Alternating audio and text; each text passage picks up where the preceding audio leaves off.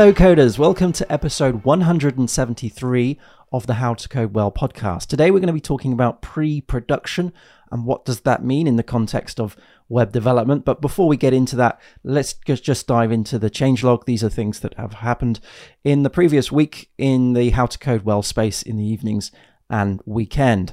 So, we're on the second round of the coding quiz. Okay, so in the last episode, we talked about what the coding quiz is, and we had the first round there, which was the HTML, and there was a PHP question in that. And these quizzes go out to Instagram and Twitter every working day. And I also produced a roundup video of uh, the first one, so HTML and PHP. And I've got a, a, link in the show notes below there if you want to watch that. We'll do the same as well for this one. This one is JavaScript. This is a whole week of JavaScript questions. So if you're not following me on, on Instagram or Twitter, please do at How to Code Well to pick those up. These are going to be done in Twitter polls and Instagram stories. Okay, so I also mentioned last week that we had an issue with one of the Kubernetes asset paths in the ingress controller. That is now sorted. It was a, an issue to do with an Nginx snippet around the proxy pass uh, to an object store. That's now sorted. So that's sorted. So we can now move into pre-production kind of uh, space, which is what we're going to be talking about today. Before we talk about that, I just want to give a shout out to PHP Minds. Thank you very much for publishing the YouTube video on my talk. We did I did a talk at PHP Minds in August, and the talk was uh, code uh, code with confidence using PHP CS. Sorry, I completely had a brain fog there. Code with confidence using PHP CS. I'll put a link in the show notes uh, below to that YouTube video if you are a PHP developer and want to learn PHP CS and how to gain confidence with your code base. Okay, so pre production, what does this mean? Well, in the sense of, say, TV and film, pre production means that any work before the full scale production begins, right? So, hiring actors and crew, finalizing scripts, and finding locations. And this, um, this is obviously slightly different in web development, right? Web development pre production means anything before going live into production. And in my experience as a contractor, many clients uh, that I've had have very different views of what this kind of means. Obviously, they all agree that this is has to the, the pre-production is stuff that is pre-production, but what is involved in that is is actually quite different depending on the client, depending on the industry, um, and de- depending on the project as well. That can mean different things. So in the in the broad sense, pre-production means anything before production, meaning that this goes from inception of the idea all the way to development through to testing through to deployment build and publishing right or or at that point of deployment um, so in, if we were to talk about environments, the environments of pre-production, there's there's obviously your development environment. This is your environment that you're experimenting on and playing with. This could be on your laptop, desktop, whatever. Um, and this won't be production code, right? Production ready code until it gets deployed somewhere to be tested. Now, obviously, it gets tested first on the de- on the development machine, but usually it gets deployed somewhere for perhaps a QA engineer to actually take a look at it and see and make sure that it, it integrates well with everything else and it does the, the feature does the thing that the feature needs to do, right? and also to test that new feature with existing users, existing data, see if it works well with that kind of stuff. And now we're talking about what I would term as staging or testing, right? So this is an environment that isn't obviously public facing, which is a replication of the development environment, but in the sense of uh, testing. So testing to make sure that it is acceptable to then go on to the next environment. Now, the testing environment also has uh, could have some tooling for uh, for testing, I guess, and auditing. So it could have things like performance testing suites. It could have obviously your acceptance testing. So it may have hooks into Cypress, uh, Cypress JavaScript testing library. It could have uh, hooks into all sorts of different reporting tools to gain confidence of the code in sense of coverage, or in in the sense of um, what hasn't been tested, what has been tested, mess detection, all sorts of things could happen at this stage or at the stage between development and the the staging environment. Um, sometimes what happens is in some clients that I've worked with, what happens is that the auditing happens on a nightly basis, right? And then uh, the the devs get a report back in the morning. Sometimes it happens at, on the development machine, so the the developer is responsible to run all of those bits and pieces. It, again, it very, this is where it gets a bit muddy. It's a very different for different clients and, and different ways of doing things. Once it's got to the point of of staging or testing, depending on what the feature is, because it could go off to different types of environments for different types of testing, you see. So there could be a requirement that there's two systems that need to come together, right, to test an integration. And that could be be in a different environment. It could be the fact that we're actually writing code for a new version of, say, PHP, and so it needs to go on an environment specifically with that PHP version on, right? So it's not the usual PHP version that everybody's every other developer is using. It's it's code for the next version of PHP or the next version of a framework or what have you. And so it needs to be tested in isolation outside of everything else. I've also worked in places where the staging environment is just a environment that people um, push to, right?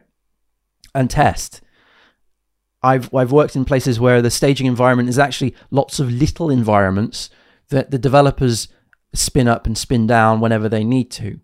I've also worked in places where um, there are development environments available and you have to select which environment that you want to use and choose and deploy your code to.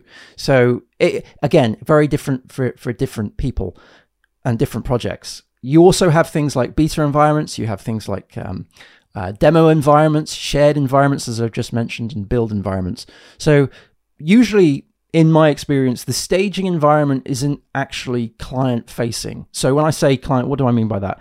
I mean say you're building a site for a client, for a large client, they obviously want to check the code, check the feature before it gets to, to out to production. And um, what usually happens is that uh, your web team creates an environment specifically for the client to look at. This, in my experience, isn't always staging. Staging is usually just for developers and just for testing. I mean, the it could be called the testing environment, for instance, but for QA engineers and for uh, developers to use. Once that's ha- happy, it then goes off to a, shall we say, a demo environment, an environment that is um, demo friendly for the client. Again, it's not public facing. The client has access to this, but they can uh, see a demo of the feature that they've requested before it actually goes live. This is what I'm kind of classing as my pre production environment. Again, it's very different for everyone. The pre production environment, in my case, in, in my case, is the environment that is just before production. It is the environment that is production ready, right? But has the next version of the code base on it. Um, and whilst the development of the next feature is happening, the pre production is in sync with production in the sense of the features, right? So staging would be classed as my bleeding edge. So I'm I'm committing code, I'm deploying it to staging as I develop. Pre-production will have whatever production is on has until I'm ready to do what's called a code cut, and then I'll deploy from um, the main line into production. I guess what I should do is actually talk about those stages.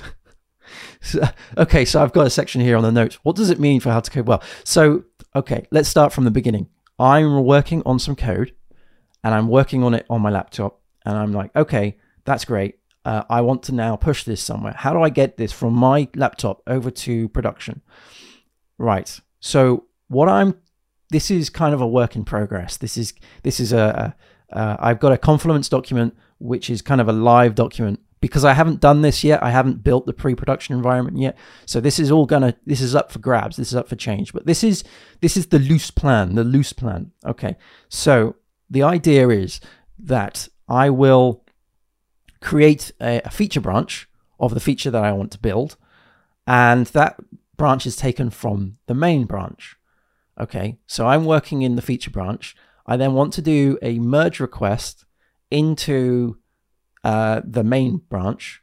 That kicks off a pipeline, and that pipeline builds the application, it tests the application, and it actually deploys the application to staging.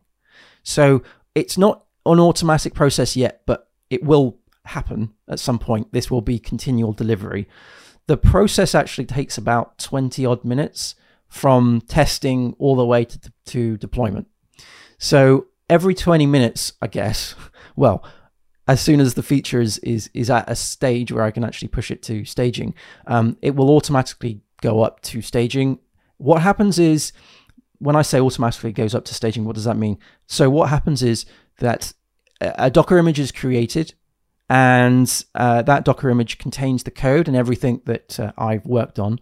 And then that Docker image gets deployed to the Kubernetes staging cluster, right? And and then that you know that goes off. So it, it, like I said, it's not an automatic process. So I have to go into GitLab and actually press a button for that that deployment to happen. But I will be making that automatic soon. So let's pretend it is.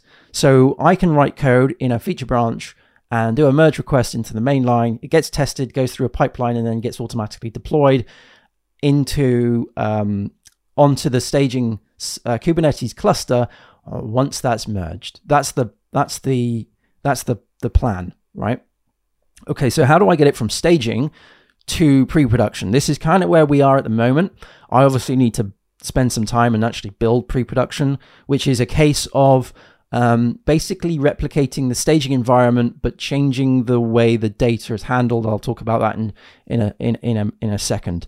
So let's say that the sprint that I'm kind of hoping will be a two week sprint.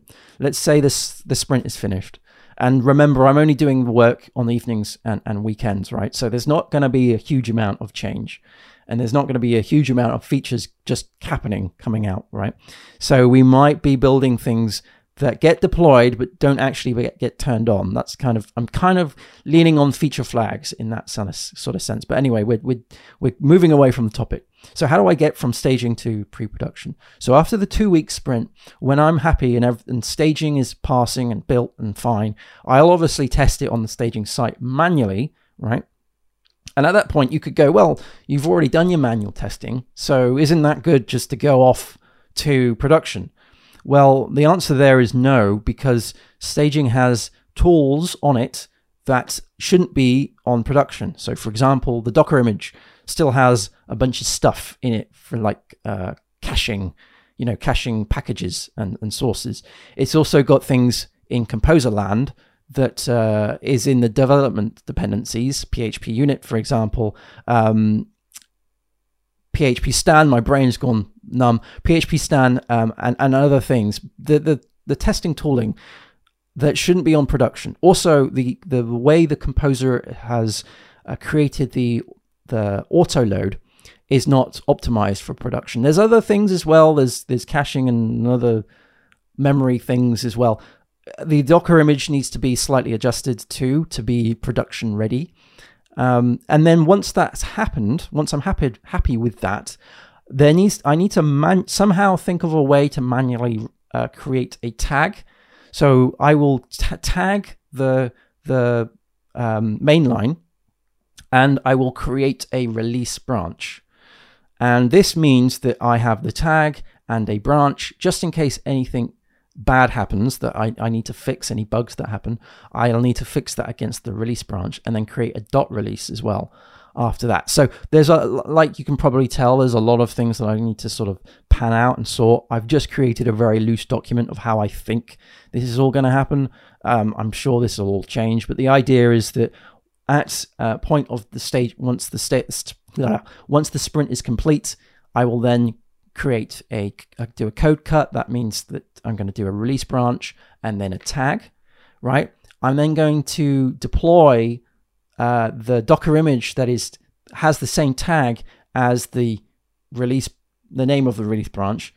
Um, and again, tagging is a completely interesting issue topic, I guess. Uh, you know how what it what is a tag? What does that mean?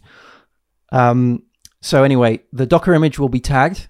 The Docker image will be uh, pushed to the the registry, um, and then it will be deployed to the pre-production um, environment. And then after that, I will do testing.